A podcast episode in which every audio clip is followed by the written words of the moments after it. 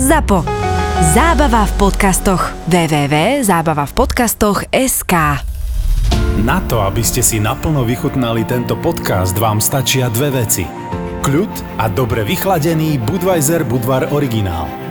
Pozdravujeme z Republiky Piva tu sa napríklad zrušili rúška v štátoch Rio de Janeiro a São Paulo, ale preletel si do iného brazílskeho štátu a tam boli napríklad rúška povinné a čo ešte naozaj sa mi zastavoval rozum, bolo, že nariadenie, kde v Uberi môžu cestovať maximálne traja pasažieri, ale v normálnom taxíku môžu cestovať štyria pasažieri, čiže protipandemické opatrenie, ktoré som vôbec tomu nerozumel, že prečo to tak je, mm. prečo Uber môžu maximálne traja a štyria môžu ísť v bežnom taxíku. Slovensku. Peťo, ty pociťuješ, e, že v tej Brazílii vnímajú konflikt, ktorý v Európe nastal?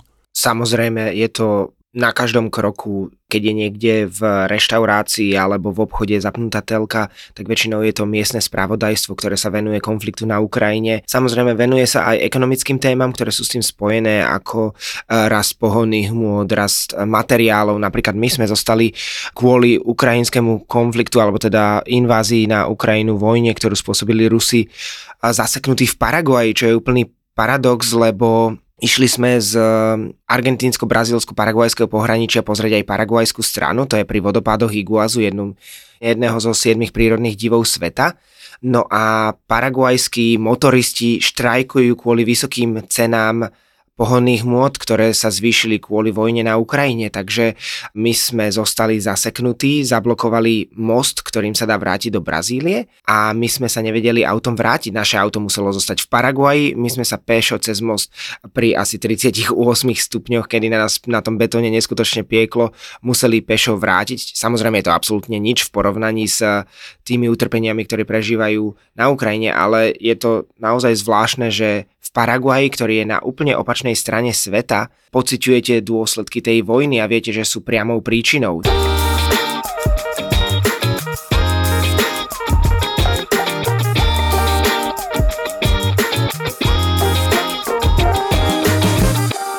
Čaute všetci, No opäť e, sme v situácii, že sa nahrávame v rôznych častiach e, sveta. Ja som momentálne v Buziose v Brazílii, to je také letovisko brazílskych futbalových hviezd a supermodeliek a mňa. Takže sa zaradil A ako reagovali uh, tie všetky superhviezdy, tvoji kolegovia a modelky a tak ďalej, keď ťa Ušli uvideli, že privítali ťa, že čau Peťo, dlho si tu nebol?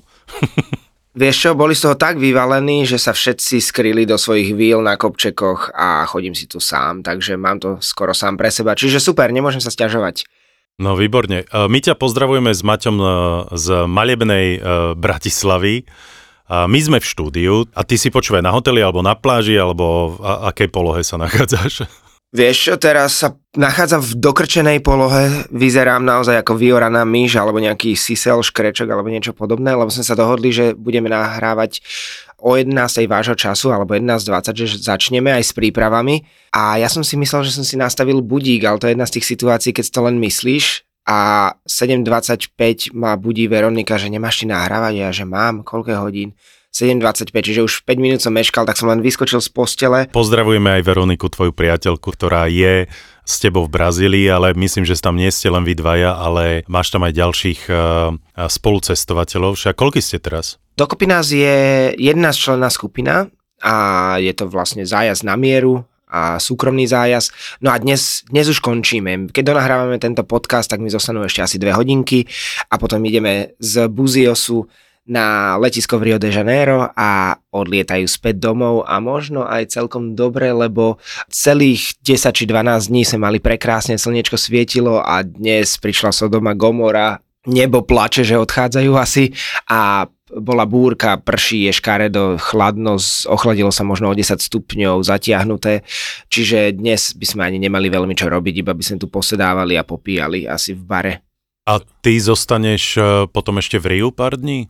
Vieš čo, neviem, kde zostaneme, nemáme úplne plán, chceli sme ísť do Amazónie, ale letenky sú úplne šialené, šialene drahé, stoja možno viac ako letenky z Brazílie do Európy, takže sme sa na to vykašľali, lebo všetky, čo sme našli, tak keď už sme išli zaplatiť, tak nám vyskočilo, že cena sa zvýšila o, ja neviem, 300 eur na osobu a teraz je 900 eur a podobne, takže nemáme plán a pravdepodobne pôjdeme iba po nejakých takých pekných letoviskách alebo niečo podobne, lebo všade, kam by sa inám dalo ísť, tak momentálne je obdobie dažďov a je to nie je to úplne príjemné, lebo to nie sú také tropické monzúny ako v Ázii, že čo ja viem, rýchlo sprchne a veľa, ale tu tie dažde trvajú aj niekoľko dní, niekoľko týždňov a prší v kuse.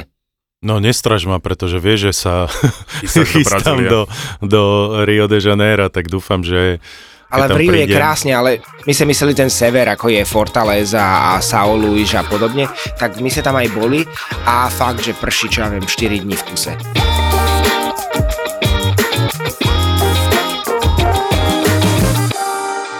Máme trošku samozrejme inú situáciu na Slovensku v porovnaní s Brazíliou. Teraz hovorím na Margo e, samozrejme e, nepokojov, ktoré sú e, na Ukrajine a ruskej invázie na ňu. Čiže aj to pociťujeme nie len v Bratislave, ale samozrejme celé Slovensko a hlavne tá východná časť Slovenska, Peťo, to naozaj je úžasné vidieť, ako sa Slovensko v tomto zomklo a pomáha kto ako môže a ako vie. Čiže ten východ Slovenska, to je ten paradox, že, že vlastne to je tá najťažšia časť jej na život, myslím. A majú sa tam ťažko a vždy sa tam mali ťažšie v porovnaní s, so západnou časťou Slovenska. Aj napriek tomu proste nájdu aj prostriedky, aj energiu na to, aby aby pomáhali tým, uh, ktorí utekajú z Ukrajiny. Samozrejme, gro vlastne sú všetko matky s deťmi, ktoré niekoľko dní až týždňov utekajú celou Ukrajinou, až prídu na našu hranicu a tam sa už o nich postaráme. A dokonca aj my osobne, a, a, alebo naši blízki a známi, ktorých poznáme, pomáhame takou formou, že poskytujeme ubytovanie. Maťo, to myslím, že vlastne si urobil aj ty sám. Áno, urobil som, že mám u seba aj mamu s dieťaťom, ktorí uchádzali, e, ušli z jedného mesta, nebudem hovoriť, ktoré mesto, lebo ona nerada rozpráva o sebe a tak ďalej. A tu by som aj chcel povedať, že samozrejme teraz máme v, je tu obrovské množstvo Ukrajincov, ľudia chcú počuť ich príbeh ale aby sme z nich neťahali ten príbeh, nech oni sami porozprávajú ten príbeh a ten ich je úplne v základe, že je to jedno mesto, ktoré sa nachádza medzi Kievom a Odesou. Prebudili sa do rána, kedy začalo bombardovanie. Ešte dva dní pred ruskou inváziou mala pocit, že to sú len nejaké americké spravodajské hry. V žiadnom prípade nebola niekto, kto podporuje Putina, ale mala pocit, že to je niečo vzdialené No a keď sa zobudila, zobudila sa na výbuchy, tak tomu nechcela veriť, lebo je to mesto, kde sa stretávajú dôležité železničné trate. Utekali 3 dni na svojim vlastným autom, išli viac menej cez Maďarsko a dostali sa až na Slovensko a nejak sme sa stretli. Ja som im ponúkal ubytovanie, pomohli sme im nájsť eh, školu, kde by chodilo malé dieťa a práve počas tej školy je zaujímavé, ako funguje alebo ako sa snaží Ukrajina fungovať a hlavne pre tie eh, deti zabezpečovať povedzme výučbu a tá učiteľka zostala v tom danom meste a robila online výučbu pre svoje deti. V tej triede bolo 30 detí, 20 detí ušlo a 10 zostalo v tom meste, niekde v pivnici. Počkaj, či to správne chápem, čiže to dieťa, ktoré býva u teba, nechodí akože do slovenskej školy, ale sa učí z domu a tá výučba je z toho ostrelovaného mesta online? Zatiaľ je z, z online z ostrelovaného mesta. Ono už bude chodiť na slovenskú školu, len kým dostane všetky potvrdenie, lebo e, dieťa musí získať aj potvrdenie, že je zdravé, musí, musí sa urobiť XY prehlásenie a tak ďalej. Ten proces je relatívne veľmi rýchly momentálne na Slovensku, ale kým vôbec dostane všetky tieto papiere, tak to nejako chvíľku trvá a má online výučbu a ja som tak napísal, že keby ste niečo potrebovali, som v okolí svojho baráku, lebo ja zostávam e, inde. A oni, že príde len na kávičku. Tak som len prišiel na chvíľku, ale že budeme trošku ticho, lebo dieťa má výučbu. A odrazu cez, ten, cez tú, nie že obrazovku, ale cez tie reproduktory zaznel výbuch. A to vlastne sa tá vojna ako keby premiesnila nielen do mojej, ale do XY obyvačiek. A ono, že čo sa deje, dieťa pozeralo na mamu a tá učiteľka prerušujem online výučbu, musím ísť ešte viac do do podzemia, do úkrytu, do krytu, že je práve ostrelovanie, to čo Rusi nazývajú, že je denacifikácia a tak ďalej, tak to bola klasická bytovka, ktorá bola ostrelovaná, výučba bola prerušená a za chvíľku prišla len správa, že presúvame to na zajtrajší deň, lebo to vyzerá na celodenný útok, počul som sirény a, a všetko, takže odrazu, ak piješ tú kávu, máš nejaké svoje vlastné problémy a odrazu počuješ niečo, čo je od teba vzdialené síce 800 kilometrov, ale vďaka náš tým, v akej dobe žijeme, sa to odrazu presunulo a je neuveriteľné, ako ľudia v mojom okolí pomáhajú, všetci sa nejako snažia. To nie je, že teraz ja, že som niekoho bytval, ale robím niečo viacej, nie každý má také možnosti a príležitosti, ale že ako sa Slováci zomkli a dúfam, že to vydrží čo najdlhšie a obávam sa skôr, že to za chvíľku využijú nie tí dobrí politici, ktorí to využijú, že prečo, čo tu robia. No áno, je to inak, Peťo, naozaj taká pre nás nová situácia, pretože teraz ideš autom po Bratislave a každé piaté auto je s ukrajinskou značkou. Hej, to je veľmi zaujímavé, alebo napríklad uvedomil som si, teraz keď som bol v potravinách, tak zrazu okolo seba počujem strašne veľa Ukra- No dobre, my nevieme rozlíšiť, čo je ruština, čo je ukrajinština, to je pravda, čiže pre mňa je to akože rovnaký jazyk a, a počujem proste ruštinu, nazvime to tak, ale je to vlastne ukrajinčina.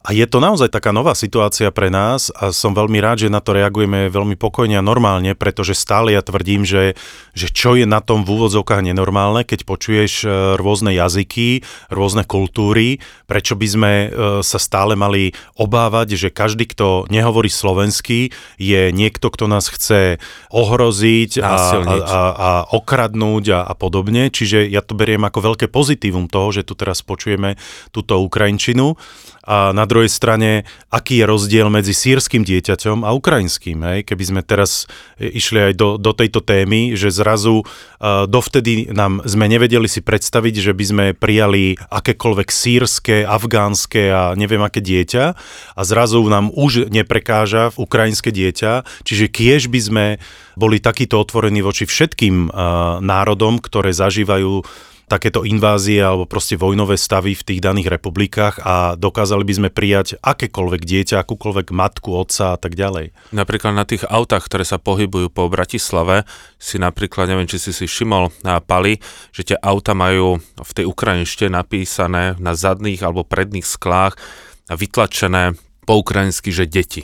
A to z toho, že keď oni utekali, že aby ich náhodou Rusi neostrelovali, a samozrejme nič to neznamená pre rakety a tak ďalej, ale tam zase je to takéto dotknutie niečím, čím je veľmi vzdialené. A ja dúfam, že tiež my nezabudneme na to, že keď my sme tu mali e, inváziu vojsk Varšavskej zmluvy na čele so sovietským zväzom v 68., že za prvé dva týždne z Československa ušlo takmer 200 tisíc ľudí a v tom Rakúsku, v tom západnom Nemecku nás prijali, dokázali sme sa tam začleniť a napriek tomu, že nám potom alebo tým ľuďom to Československu zakázalo vstúpiť, lebo oni si tí ľudia sa chceli vrátiť, tak napriek tomu, že ja si nemyslím, že tento konflikt tak rýchlo skončí, tak keď sa aj s nimi rozprávam, ich základnou vecou prvou, ktorá je, to nie je, že naučená, že chce ísť okamžite niečo robiť, lebo hm, chce robiť, nechce tu len sedieť, vôbec nechce využívať ten na sociálny systém, ale ich základom je vrátiť sa vrátiť sa domov, lebo to v rámci toho ruskojazyčného, nazvieme to tak, toho prostredia, to spätie s, to, s tým prostredím, oni to hovoria z toho, že zem je moja domovina, my si to nevieme predstaviť, my sme nikdy nežili a neboli priputaní k tej pôde, k tej zemi, k tej či už matička Rus alebo matička Ukrajina, oni to takto nazvú, oni sa chcú vrátiť, aj keď to mesto je rozbombardované, takže nech si nikto nemyslí, že oni nám tu idú niečo kradnúť. Nie, oni utekajú pred vojnou, mm. aj my tiež, keby sme utekali, budeme mať tie isté túžby áno, a tiež budeme sa, utekať a, smerom áno. tam, kde je nejakým spôsobom lepšie. Aj. Slováci určite nebudú teraz utekať e, do Bieloruska, keby vypukla vojna, alebo do Moldavska. Pôjdu smerom mm. Rakúsko, Nemecko, tam, kde je relatívne bezpečnejšie. My samozrejme sledujeme aktuálnu situáciu veľmi pozorne. Každé ráno môj taký malý rituál je, že hneď prvá vec po zobudení, čo spravím, je otváram si spravodajstvo a čítam si, aký je postup a že či Ukrajinci odolávajú a neskutočne im fandím a aj lokálni sprievodcovia, ktorí vedia, že som zo Slovenska a že máme hranicu s Ukrajinou, tak mi hovoria veci, ako že už napríklad do Brazílie prišlo prvé lietadlo pred pár dňami s ukrajinskými utečencami, ktorí idú do ukrajinskej komunity, ktorá je tu nedaleko São Paula, kde žije obrovské množstvo Ukrajincov, ktorí sa sem po druhej svetovej vojne presťahovali. Čiže aj oni to vnímajú, oni tým žijú a naozaj ich zaujíma, ako to vyzerá. Napríklad včera som čítal v noci, predtým ak som išiel spať, tak som pozeral, že už z Ukrajiny v tomto čase sa muselo utiec alebo bolo vysídlených viac ako 10 miliónov osôb, čo je do dnešného dňa najväčšia utečenecká kríza celej histórie, že nič sa s tým nedá ani porovnať. Mm, to je zaujímavé. A ako napríklad vnímaš uh, také veci, pretože uh, Brazília je samozrejme známa tým, a teraz myslím uh, na Margo brazilského prezidenta, ktorý je veľký kamarát e, s Putinom a vlastne Rusko a Brazília sú veľkí kamaráti, že ako sa tam napríklad podávajú informácie, správy. Dobre, ja viem, asi nevieš čítať e, portugalsky a nečítaš ich noviny, ale že či v tých správach a, a v tej atmosfére celej Brazílie cítiš, že na koho strane kvázi sú Brazílčania, alebo ako tento konflikt oni vnímajú? Myslím si, že sú v drvej väčšine na ukrajinskej strane. Ja po portugalsky čítať viem, lebo je podobná španielčine, čiže písanej portugalčine rozumiem o mnoho viac ako tej hovorenej, ale tým, že už som tu niekoľko týždňov, tak musel som zapracovať aj na svojej hovorenej a počúvanej portugalčine a naozaj si myslím, že aspoň pocitovo z toho, čo ja zažívam a s kým sa stretávam, tak tie sympatie sú suverénne a drtivo na ukrajinskej strane. Samozrejme je to ten klasický underdog story, kedy menšia krajina je napadnutá veľkou a nevyprovokovanie, takže nie je to ani také ťažké. Ja si aj myslím a zo svojho okolia tak vnímam, že prezident Jair Bolsonaro je skôr takou vtipnou figurkou, ktorá si niečo povie a napríklad uh, ministerstvo zahraničia aj ministerstvo obrany reaguje úplne inak.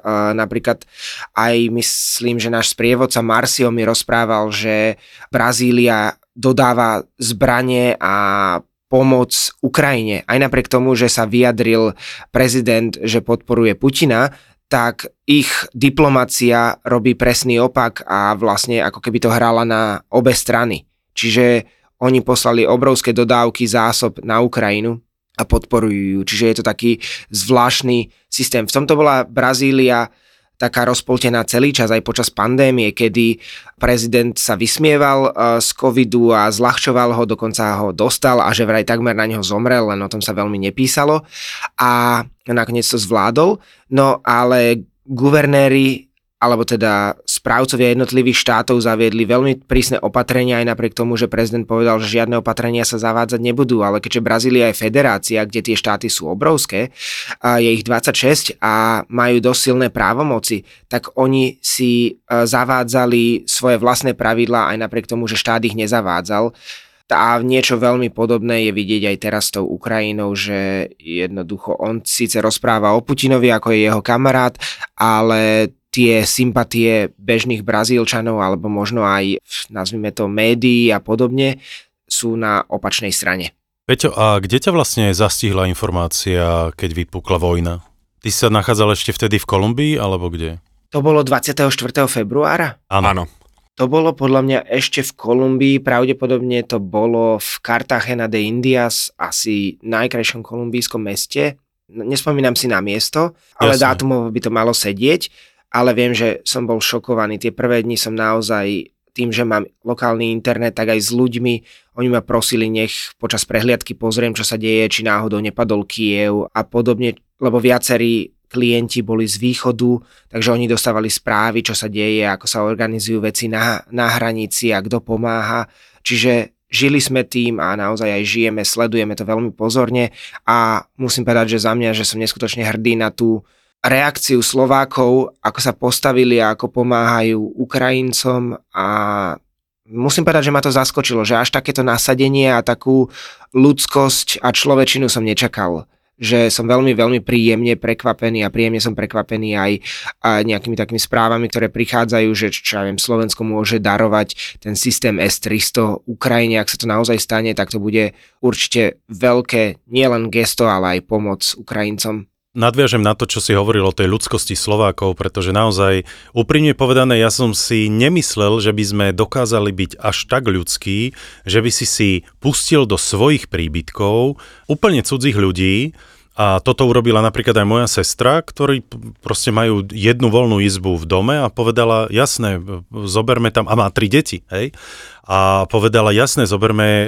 nejakú matku s dieťaťom a, a presne tak prišla k ním proste Ukrajinka s tínedžerkou, ktorí u nich e, bývali, momentálne odišli, pretože si našli, stále tí Ukrajinci napríklad, a to je veľmi milé na nich, majú ten pocit, že nás istým spôsobom akože otravujú a, a keď majú možnosť a prostriedky na to, aby si našli nejaké vlastné bývanie, tak to v prvej možnej príležitosti aj urobia. Takže aj táto Ukrajinka bola u nich asi nejaké dva týždne a teraz tento týždeň z okolností proste si našla nejakú malú garzonku a si to prenajala a povedala, že veľmi, veľmi pekne ďakuje za, za tú opateru a starostlivosť, ktorú dostala od rodiny mojej sestry a, a proste teraz odišla do tej garzonky a chce si nájsť prácu a, a proste chce sa začleniť do spoločnosti, ale to, že naozaj sme otvorili tie vlastné príbytky, že napríklad mám kamaráta, ktorý urobil to, že mal tiež takú pracovnú miestnosť e, pri dome, ktorú prerobil dokonca, čiže vlastne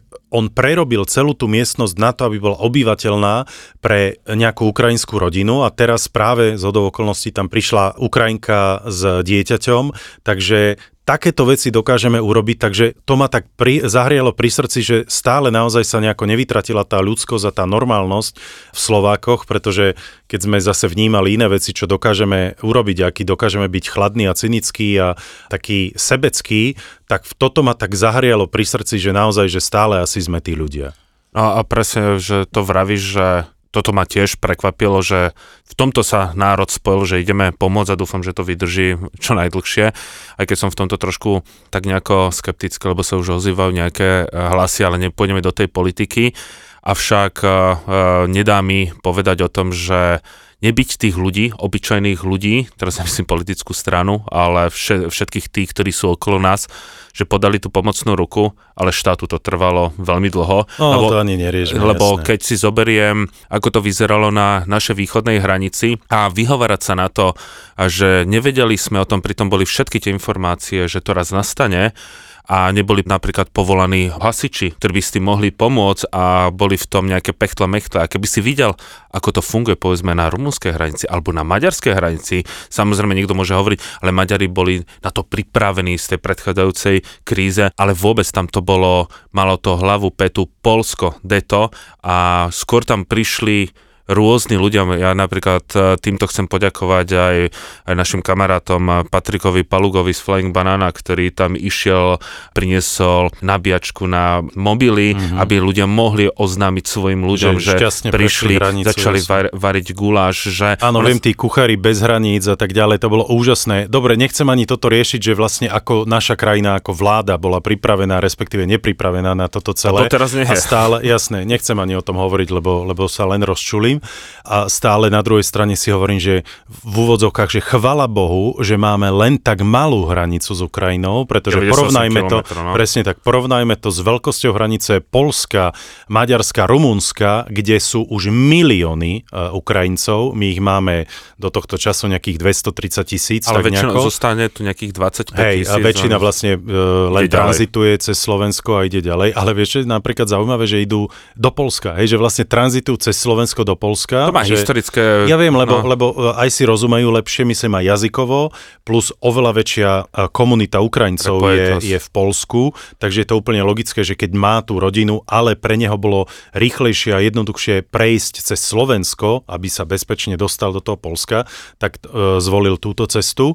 Ale proste povedzme takto. Ďakujeme všetkým, aj sebe, aj nám, pretože takisto aj my aktívne pomáhame, za to, že ak vieme, tak nejakým spôsobom e, pomáhame tým Ukrajincom, ale inú, inú vec som sa chcel teraz chalani vás dvoch spýtať, pretože vy dvaja ste boli na Ukrajine. Keby ste tak pár vetami mali porozprávať, že ako vy vnímate Ukrajinu, aké ste tam mali zážitky, pocity, akí sú podľa vás Ukrajinci, Poďme niečo pekné a pozitívne rozprávať aj o tejto krajine, pretože určite aj ona si zaslúži napríklad do budúcna, keď sa upokojí tá situácia, čo, v čo pevne všetci veríme, že sa opäť vráti aj ten turizmus a, záujem celého sveta ísť navštíviť túto krajinu. Čiže vy obaja ste boli na Ukrajine, ja som ešte nebol na Ukrajine paradoxne, tak mi vy porozprávajte, že keby bola tá situácia normálna, čo by som mal vidieť? No, vieš čo, na tú Ukrajinu, ja som ju navštívil asi 10 krát, na jednej strane mi vždy bolo ľúto, že ľudia vnímajú Ukrajinu práve cez ten Černobyl, lebo to bol ten hlavný ťah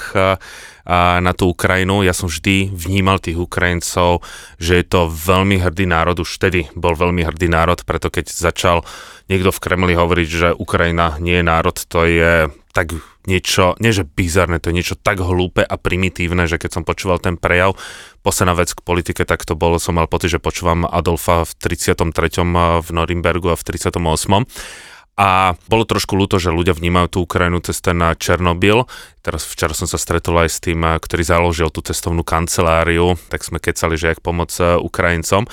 A ja som prešiel nielen za Karpatskú Ukrajinu, krásne mesta ako e, Užhorod, e, takisto pekné mesto e, Lvov, to keď si dajú ľudia do vyhľadávača, tak uvidíte staré fotografie pre, tesne pred tým bombardovaním, a že to bolo mesto niečo ako Krakov alebo niečo ako Záhreb, a jedno vlastne ďalšie také mesto, ktoré mi úplne utkvelo v pamäti, tak bola Odesa. Odesa v rámci toho, keď ešte bolo cárske Rusko, a keď boli, žili cári, tak to bolo najmultikultúrnejšie mesto na tomto svete, preto ešte Odesa v čase nášho nahrávania nie je ostrelovaná, lebo tam ešte stále žije veľmi silná komunita Židov a Židia, Žid, Izrael povedal, že ak toto bude niekto ostrelovať, tak toto je naša červená línia, ale to sa môže samozrejme aj zmeniť, takže keď to vyjde podcast trošku neskôr.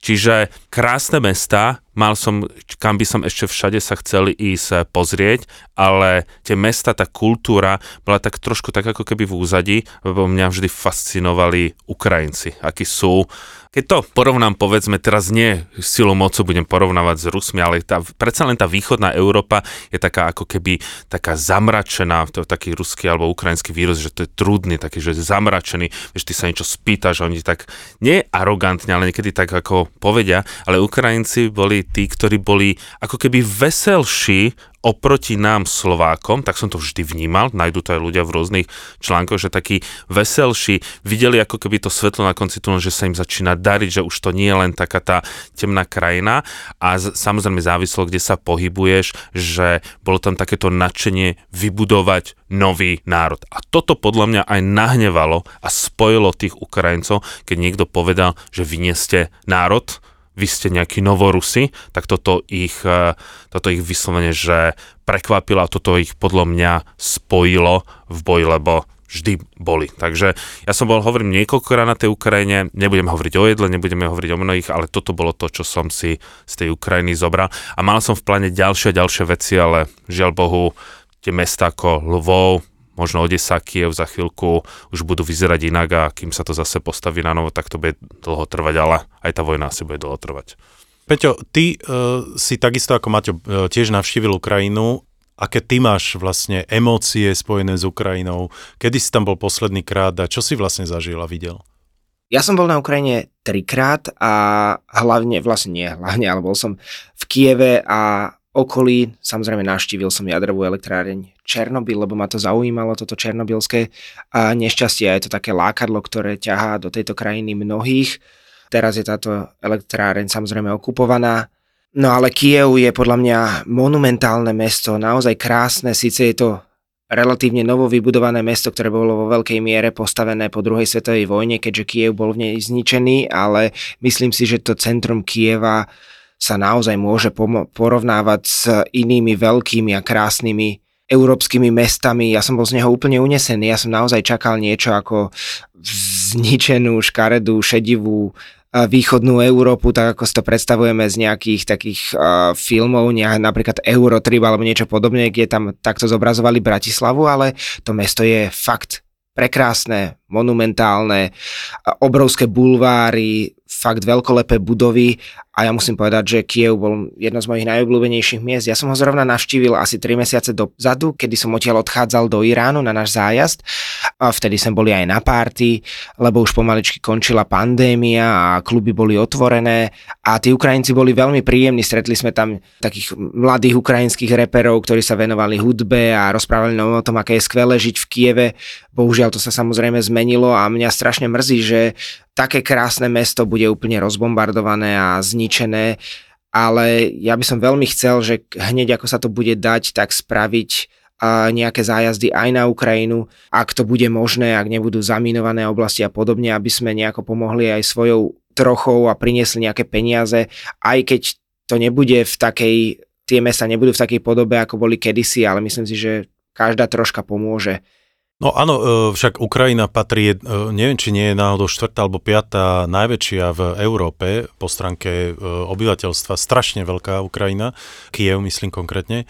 Čiže je pravda, že, že naozaj porovnávať to mesto no, s Bratislavou sa úplne nedá, pretože tie, tie bulváry, to poznáme aj z tých fotografií, aj teraz to vidíme, bohužiaľ, no teraz tie záznamy, či video alebo, alebo nejaké fotky z Ukrajiny a z tých bulvárov kievských vyzerajú úplne, úplne inak, ako si ich zažil ty, Peťo, alebo, alebo Maťo. Vieš, Altopali nie je len uh, o tom centre, ale napríklad aj keď prechádzaš uh, z letiska a ideš taxikom a sleduješ tie okrajové časti, ktoré uh, sú viac menej paneláky, tak mnohé tie paneláky vyzerajú na pohľad, alebo vyzerali fakt, že skvelé, že aj architektonicky, že sú to pekné budovy a okolo vidíš, aj keď sme pozerali na mape, keď sme prechádzali, že kade ideme, tak sú v okolí obrovské parky s gigantickými jazerami a tá infraštruktúra tam vyzerala naozaj super, že nie sú to iba také králikárne socialistické, samozrejme aj také tam nájdeš,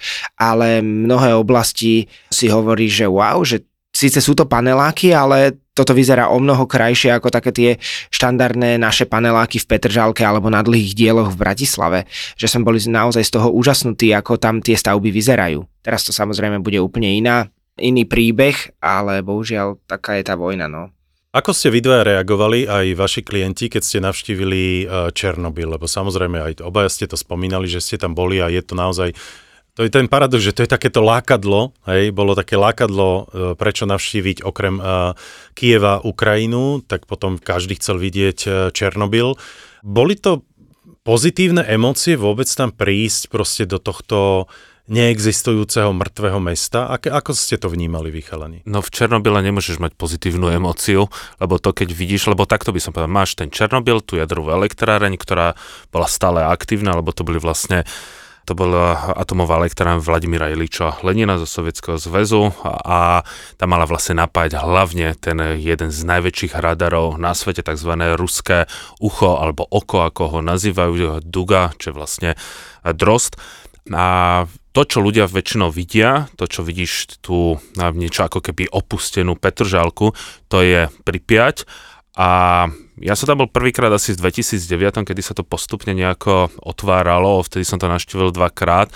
Tak eh, najprv to bolo, že my sme mohli ísť dovnútra do tých eh, panelákov, mo- videl si tam, nie všetko oni dokázali odtiaľ vytiahnuť, Videl si samozrejme... Áno, opustené kočíky, hračky, presne, detské presne. a podobne. To, čo už tie, teraz tam preliezačky a To, čo podobne, tam teraz no. už vidíš, také nasadené malé nejaké medvedíky, alebo to, čo bolo pred covidom, to už je nastrknuté Aha. Kvôli Instagramu, Kvôli, že ten uh-huh. Instagram veľmi zmenil, lebo každý chcel mať tú fotografiu, že pohodený medvedík a uh-huh. tak ďalej, ale to v tom 2008 alebo 2009 toto ešte viac menej neexistovalo a mohol si nájsť, nazvime to tie pôvodné veci, takže mňa takéto miesta fascinujú, chce mi vidieť, je tam tá fascinácia, ale na druhej strane ťa to, ak máš čo len trošku citu, tak ťa to zasiahne. Bolo to niečo pre mňa, ja to porovnám s Osvienčimom. No presne som to šiel povedať, to... lebo pre mňa asi najsilnejšia emócia, akú kedy som v živote uh, zažil, bola návšteva Osvienčimu a ja hovorím, že každý človek by mal ísť do Osvienčimu, aby uvidel, čo dokáže urobiť, aké zverstva dokáže človek človeku urobiť. Hej? Čiže možno podobná emócia naozaj je uh, v tom Černobyle, keď uvidíš, že vlastne ten istý mozog, hej, ten, ten úžasný, extra vzdelaný, múdry človek vymyslel proste atomovú energiu, na dobré účely samozrejme, aby, aby to proste skončilo a potom takto. Tu emócia, ktorá ma tým ešte viacej zasiahla, ani nebolo to, že to opustené miesto, prechádza sa po bývalých potravinách, vidíš tam ešte porozhadzované konzervy a tak ďalej, bola tá, tým, že sa stále rýpem v tej histórii, že si uvedomíš, že niekto, vtedajší vládni predstavitelia v Kremli, povedali, budú to tutlať, aby to ututlali dovtedy, pokiaľ by sa fakt ešte nestala väčšia tragédia. Si zoberme, že ten Černobyl, že sa niečo deje, vlastne prvý s tým prišli Švedi, že tam majú nejaký mrak, keď vchádzali tí robotníci do švedskej atomovej elektrárne, že boli nasiaknutí radioaktivitou, nevedeli, že čo sa deje a potom prieš prešli tie U2 alebo tie špionážne lietadla niečo zistili a že dokázali ešte v Kieve vyhnať ľudí, lebo bol 1. máj, kopec ľudí bolo zasiahnutý to radioaktivitou a mám jednu klientku, ktorá so mňou veľa takto nejako cestuje a ona hovorí jednu vec, o ktorej ona je doktorkou, venuje sa práve rôznym nádorom a hovorila, že vďaka tomu, že sa to tutlalo nielen teda v Sovietskom zväze, ale aj u našich súdruhov v Československu máme najväč, jeden z najväčších výskytov rakoviny štítnej žlazy a dôvodom je práve tá radioaktivita, ktorá zasiahla Slo- Československo, ktorá nebola až taká silná, povedzme, ako v škandinávskych krajinách alebo v severnom Francúzsku, že ono to prišlo ako keby v tej druhej vlne, ale my máme jednu z najväčších uh, výskyt rakovinej štítnej žľazy a nechce sa o tom príliš rozprávať, lebo potom by vznikla tá politická otázka, čo s tým. A Európska únia vybudovala ten obrovský kryt na to bývalo, Rusko nedalo ani rubel, lebo malo pocit, že čo my s tým máme. Ale pritom oni sú nástupnický štát a Ukrajinci sa chceli spolu podielať, tak na jednej strane to dobre si zoberieme my, to je tá, zase tá, to krásne, že aj Ukrajinci boli nahnevaní, že vy hovoríte, že vy ste oslobodili Európu, oslobodilo tú časť Európy sovietské vojska a 4. ukrajinský front oslobodil Bratislavu. Ukrajinci a Bielorusi tu viac menej e, bojovali. Nie Rusia, toto zase tých Ukrajincov vždy tak hneva, takže to bol tá, ten pocit. Mm-hmm. Peťo, e, tvoje emócie, keď si navštívil Černobyl? Moje sú také zmiešané. Je to na jednej strane naozaj desivé a temné miesto, ktoré má tú históriu spojenú s e, radioaktivitou a samozrejme tým, tým nešťastím. Ale na druhej strane ja som to nebral vôbec tak negatívne ako Martin, aj keď niektoré miesta boli depresívne a skľúčujúce, ale skôr mňa fascinovala tá sila prírody, ktorá aj napriek tomu, že tam je všade tá radioaktivita a vyzerá to tam ako z, nejakej zombie ako, apokalipsy a podobne, tak že príroda si dokázala vlastne tú celú pripiať a aj ten Černobyl zobrať späť a raz sú tam stromy, celé je to už zarastené, vyzerá to podľa mňa celkom pozitívne a veľmi sa mi páči, že naozaj aj na mieste takéhoto obrovského nešťastia dokáže tá príroda časom vlastne to prerásť a zakryť to a ono by to vyzeralo podľa mňa stokrát desivejšie, keby tam nerastli tie stromy a keby to bolo nejaké miesto ako po výbuchu iba s tými skeletmi budov a ja neviem, zhrdzavenými autami alebo ja neviem, nejakými pokrútenými železami, ktoré sa nedali odviesť a podobne. Ale teraz, keď to prerastá rôznymi brezami a vrbami a inými stromami, tak ja si myslím, že tá príroda dáva tomu takú príjemnejšiu tvár a ukazuje svoju silu, že aj napriek obrovským nešťastiam dokáže vlastne si tie miesta zobrať späť a prežiť a vytvoriť niečo nové, niečo pozitívne. Takže ja som to vnímal možno takto. Lebo mm-hmm. keď som bol ja, tak to bolo na jar a všetko bolo zelené a tým pádom mi to neprišlo. Samozrejme, keď človek stojí pred tým obrovským reaktorom, pred tým sarkofágom, ktorým je prikrytý ten uh, reaktor, ktorý explodoval, tak tam to miesto je veľmi skľúčujúce a tam som ja mal osobne veľmi nepríjemný pocit. Ale čo sa mi napríklad páčilo, bola návšteva uh, miestnej jedálne alebo vývarovne, kde človek, keď si zaplatí, tak stále môže ísť vlastne ochutnať uh, jedlo, ktoré uh, údajne, neviem, či to je pravda, ale ktoré bolo servírované aj zamestnancom na ten štýl a je to taká klasická závodná vývarovňa, kde dostaneš táckáreň, hnusné, hej, ľudovo povedané. Áno, hnusná táckáreň, kde to jedlo je vzhľadovo škaredé a chutí možno ešte horšie, ako vyzerá, ale pre mňa to bol celkom zážitok. Mne sa to páčilo. Tento podcast vám prináša Budweiser Budvar Originál. Váš obľúbený ležiak z republiky piva. Inak, Palo, a ty, že by som sa chcel spýtať, že ty, že si nenaštívil Ukrajinu, že vlastne Ukrajina ešte pred tou vojnou, že ako si to vníma, lebo to je to, čo možno aj tí ľudia pred tou cestou na tú Ukrajinu, lebo každý z nás má nejakú tú predstavu pred nejakou cestou. Jasné, no ja budem úprimný, že e, ja mám tak nejak trošku problém cestovať tým, Východ. tým východným smerom, áno, ale však vlastne ja sa tým netajím. Ja som bol e, aj v Moskve dvakrát e, a úprimne povedané, keby som nemal ľudí, ktorí by chceli ísť do Moskvy, tak už Moskvu nenavštívim. Hej? Pretože presne nadviažem na to, čo si ty hovoril, že tá moja emócia, keď som bol v Moskve napríklad, bola presne tá, že každý bol čierny, šedý, tmavomodrý, neusmiatý, proste tá radosť mi tam chýbala. Hej? Všade boli každý len zamračený, utekal odo mňa, keď som sa chcel niečo opýtať. Hej. Samozrejme, nemôžeme generalizovať. Sú tam aj milí ľudia a tak ďalej. Čiže a, a ja si myslím, že aj my Slováci, alebo možno aj, aj ostatní uh, ľudia, tak trošku hádžeme do jedného vreca Rusko, Ukrajinu a všetky ostatné proste tie postsovietské krajiny, že to bude na jedno kopito a všetko rovnaké. Určite to tak nie je aj na základe toho, čo vy teraz rozprávate, vidieť ten rozdiel už aj medzi Ukrajinou a Ruskom. A chystal som sa do Kieva, no tak teraz asi uh, nepôjdeme, ale nadviažem aj na to, čo povedal Peťo, že naozaj bude veľmi podľa mňa by bolo veľmi super, keď sa tá situácia upokojí a veríme, že sa čo najskôr upokojí, že tých Ukrajincov potom môžeme podporiť práve aj tou formou, že sa budeme snažiť navštíviť túto krajinu, a podporiť ich tam, ísť do tých ich reštaurácií, hotelov a dať tie peniaze, doniesť tie peniaze do, do cestovného ruchu a tie peniaze im tým pádom, aby sa mohli postaviť opäť na vlastné nohy. Jasné, že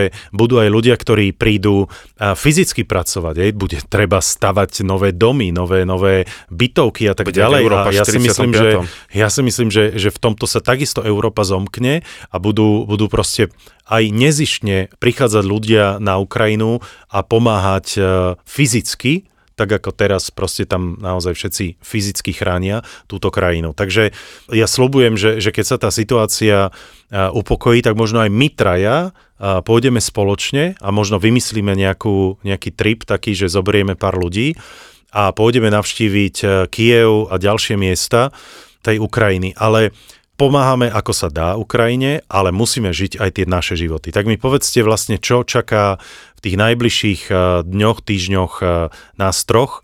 Tak my vieme, Peťo, že ty si v tej Brazílii a budeš tam ešte pár dní a program máš taký, že sa tak trošku prispôsobíš aj počasiu však? Presne tak. Nemám naplánovaný program. Myslím si, že po tom, čo som 1,5 mesiaca viac menej sprevádzal v Kolumbii a v Brazílii, tak ja som celkom unavený.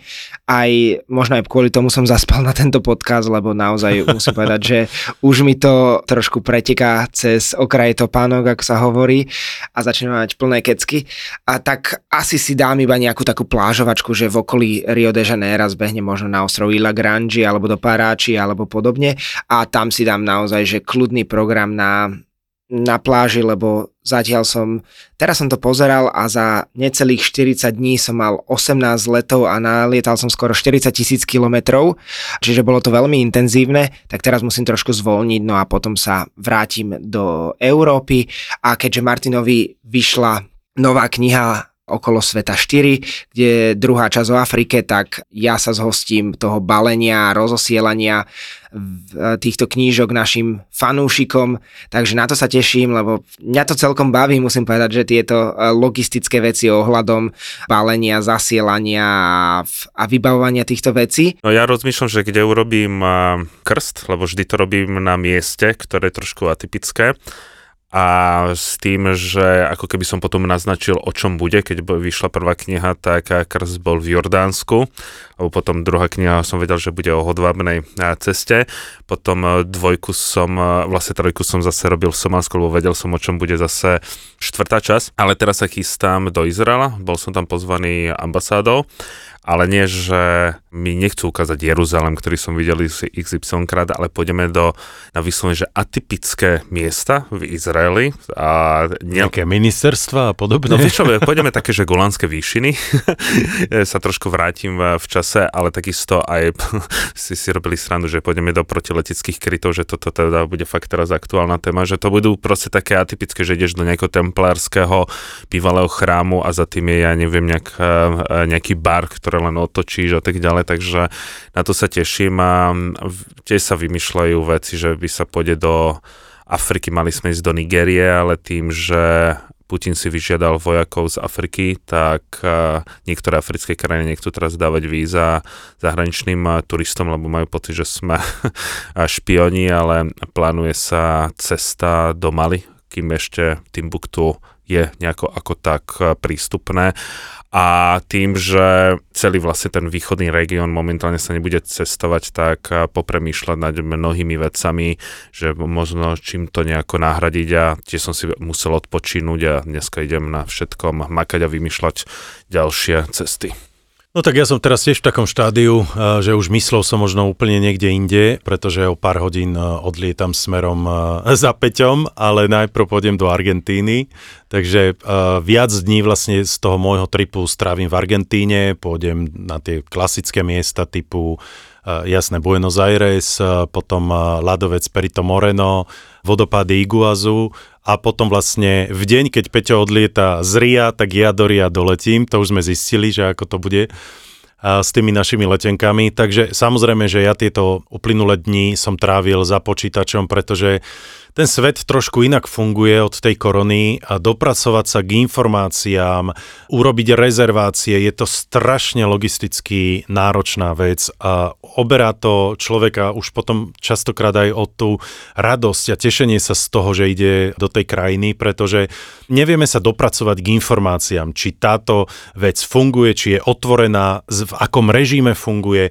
či sa dopredu človek musí kúpiť či sa si... tešiť. No, tak nie, ale že proste, že či sa tam tam dostaneš, pretože samozrejme, že sú povedzme nejaké obmedzenia po stránke kapacity a, a tak ďalej, čiže...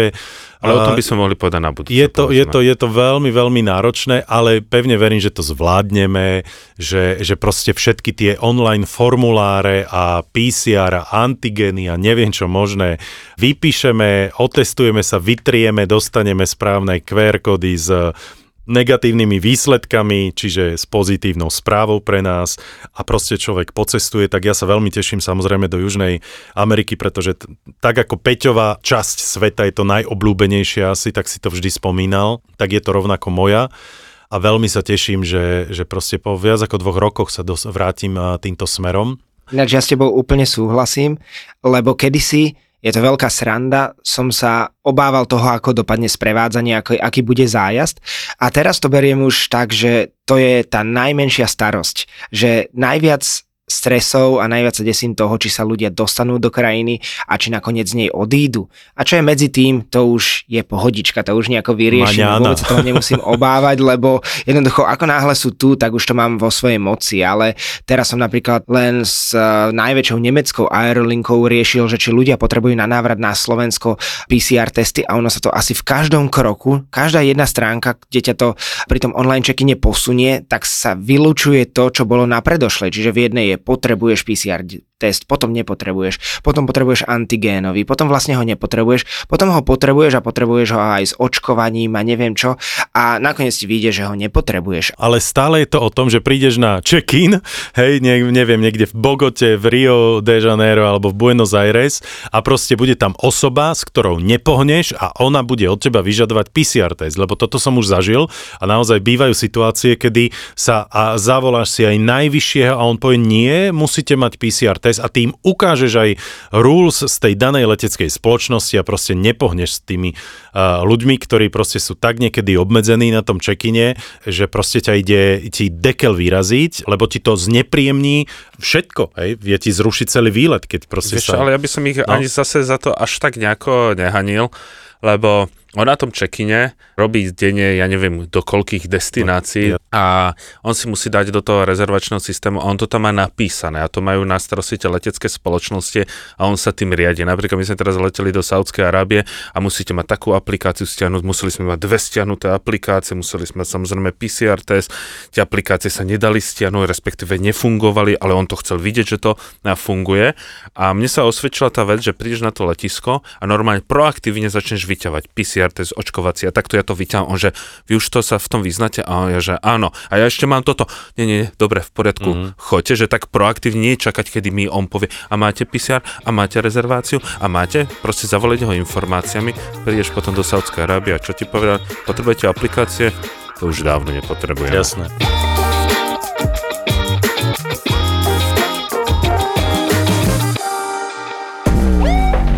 Títo dvaja vám konečne povedia, koľko zarábajú influencery na Instagrame. No povedz, daj sumy, ohúr má, že... No dobre, mám to, dali? mám to rebríček. Títo dvaja vám povedia, či je Facebook skutočne už mŕtvý. Nie, ja mám Facebook rád. Fakt? Fakt, Ja, ja ho fakt. fakt, nenávidím. On Nie, nám, to vieš, ak nám robí nervy, vieš, ak nás sere. Ja tak, myslíš, akože z pohľadu, z niečo, pohľadu agentúry. v kuse no, niečo nefunguje, v kuse ti niečo zakáže. Obaja šéfujú digitálnym marketingovým agentúram, To, čo máme spoločne, že Peťo je teda jednak úspešnejší, starší a krajší. ale paradoxne na málo čo majú rovnaký názor. To nás spravilo dobre.